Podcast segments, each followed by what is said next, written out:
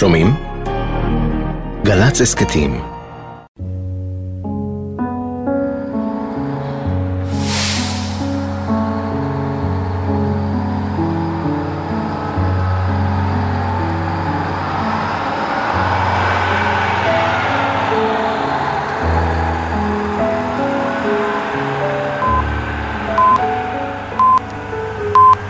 כאן שידורי ישראל וגלי צה"ל, שלום רב.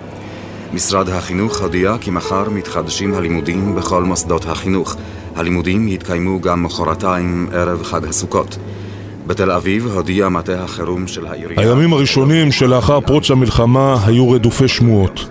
מידע קטוע על הרוגים ופצועים היה עושה דרכו אל העורף, בדרך שבה עושות דרכן בשורות שכאלה. כמו משאבים של רוחות רעות שהגיעו מסיני ומהגולן. רסיסי השמועות היו עושים דרכם בימיה הראשונים של המלחמה אל שבילי הקיבוצים, אל חנויות המכולת השכונתיות, אל ספסלי האוטובוסים. אני יושבת באוטובוס בקו 4 בדרך לעבודה, כי הפסיקו את הלימודים ליומיים ואחר כך אה, משרד החינוך החליט שהלימודים ימשיכו. ונסעתי לעבודה בתוך ירושלים, באזור רמת אשכול. אה, שמעתי מאחוריי שני בחורים במדים אחד אומר לשני, שמעת שבני חנני נהרג?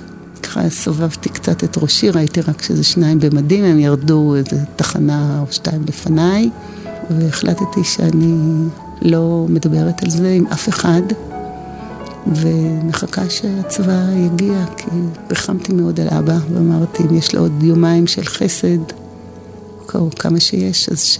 שיהיה לו.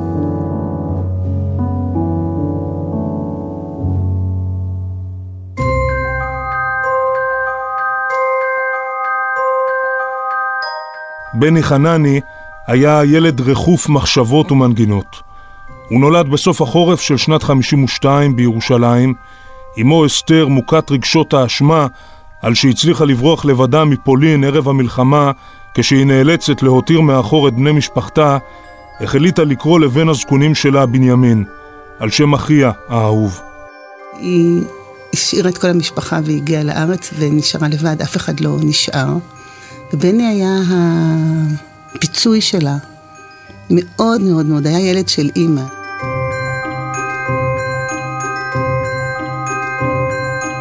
הוא פשוט uh, התעופף.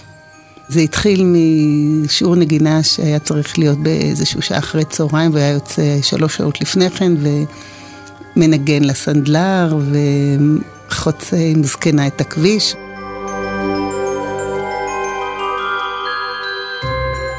כשבני היה בי"ב, אימא שלנו חלתה בסרטן, וכל השנה הזאת בעצם הייתה בבית אה, בהידרדרות, ועד שנפטרה בסוף שנת הלימודים.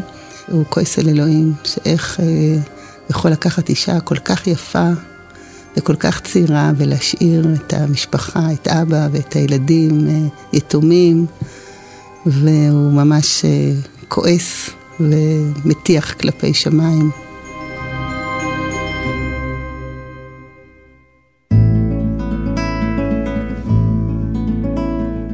היה לו ברור שהוא יוצא לנחל והוא יוצא להגשמה והוא מקים אה, יישוב. בני היה בחיוב של אה, קדיש כל השנה הזאת, הראשונה. חברים מספרים שהם לא השאירו אותו אף פעם לבד, שכל אה, יום שלוש תפילות הוא התפלל והיה צריך מניין, ולא משנה איפה, ולא משנה מאיפה חזרו, והיו מתים כבר אה, להישכב אה, באוהלים. היו אומרים, רגע, בני עוד לא התפלל ערבית. והיו קמים, הוא לא ביקש אף פעם.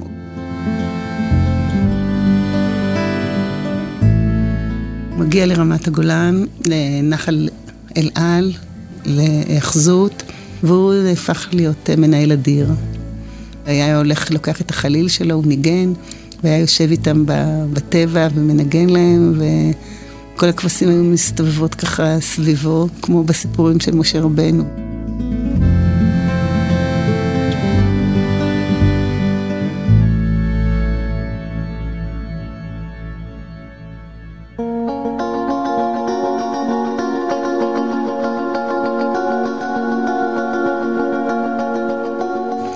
היה לו קול מאוד מאוד מאוד אה, ערב, והחבר'ה ביקשו ממנו להיות חזן ביום כיפור. הוא עובר לפני התיבה, ובדיוק בנתני תוקף במי יחיה ומי ימות, קוראים לו לצאת לפעולה, ואז הוא מוריד את הטלית, משאיר את המחזור שלו ועולה על הג'יפ. עוד בלילה הם אה, מנסים לעשות איזושהי חסימה על הטנקים ששועטים מסוריה לכיוון הכנרת. הם מצליחים לעצור טור של טנקים, ואז כשהוא חוזר לאל על, הוא שומע כבר את המפקד של תל סאקי מתחנן שיבואו אה, לעזור להם כי הם נצורים שם.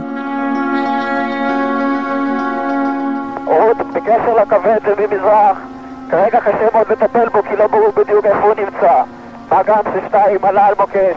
יש פיצוץ שם בתוך הבונקר הזה. ובני לא יכול לשמוע את זה. זה, זה כולם חברים שלו, והרעות זה היה באמת, הוא היה פשוט חבר. אז הוא בא אל יאיה המג"ד ואומר לו, אני הולך.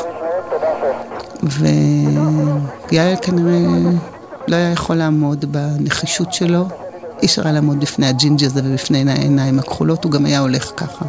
והוא הולך בעצם לפעולה שהתאבדותית. הם יוצאים והם מתגלים והביטיארים שלהם מופגזים, חוטפים אה, פגזים, הם כולם קופצים מהביטיאר ומנסים רגלית לטפס לכיוון התל. אה, את בני מצאו עם רימון ביד ועיניים צוחקות. אני הרגיש שעשה את מה שהוא היה צריך לעשות.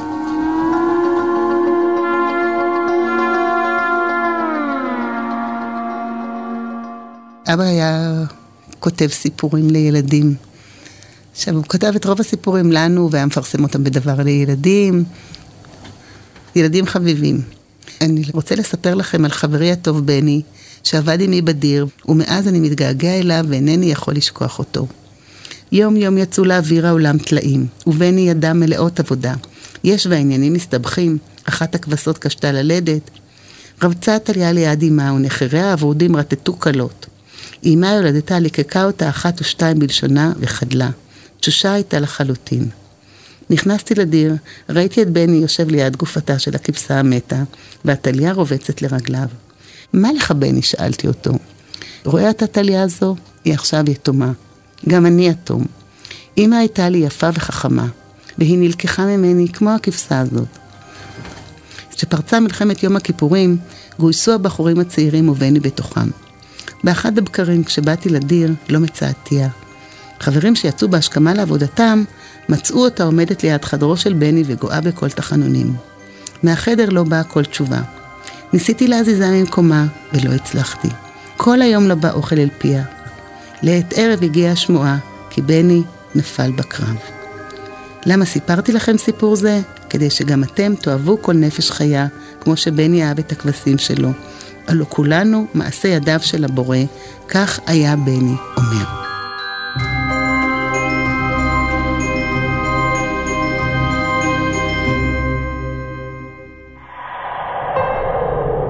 סגן בנימין חנני, בן 21 מירושלים. קצין בנחל המוצלח. נפל בקרבות הבלימה מול הסורים בגולן ביומה השני של מלחמת יום הכיפורים 7 באוקטובר 1973. לאחר מותו הוענק לו עיטור העוז. נטמן בבית העלמין הצבאי בהר הרצל. בעזבונו נמצאו שירים שכתב, מתוכם בחר הזמר לירן דנינו לבצע את השיר "אחת שכזאת" שהלחין קובי אפללו. סיפור של בני חנני הוא סיפור של גבורה אמיתית כי הוא ידע שהוא יוצא לחלץ חברים כשהוא יודע בוודאות שהוא בסיכון חיים גדול, אה, הוא בעצם יצא לקרב שהוא ידע בראש שלו שרוב הסיכויים הוא לא חוזר.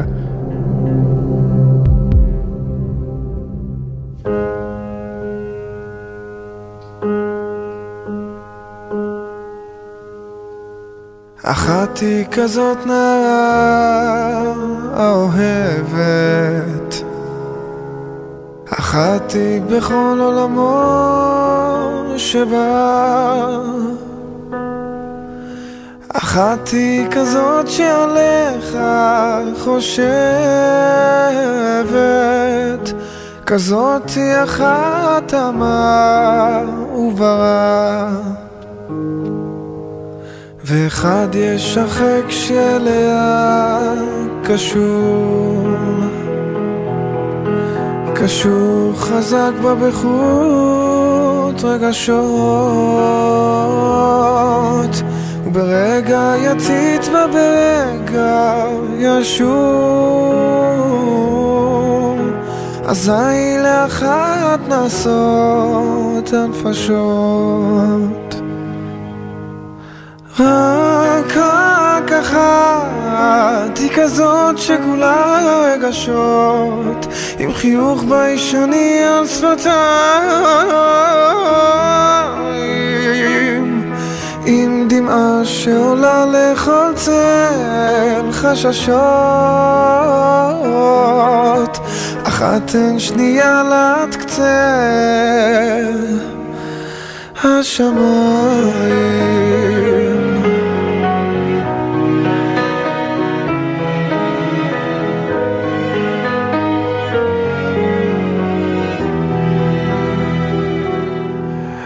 ואחד יש הרחק שאליה קשור. קשור חזק בה בחוט רגשות.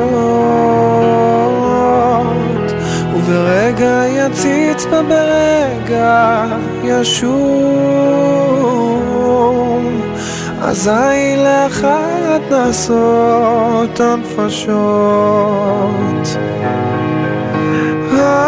רק אחת היא כזאת שכולה רגשות עם חיוך ביישני על שפתיים.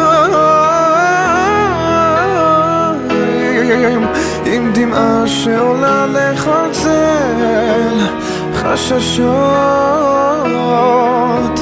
אחת אין שנייה לעד קצה השמיים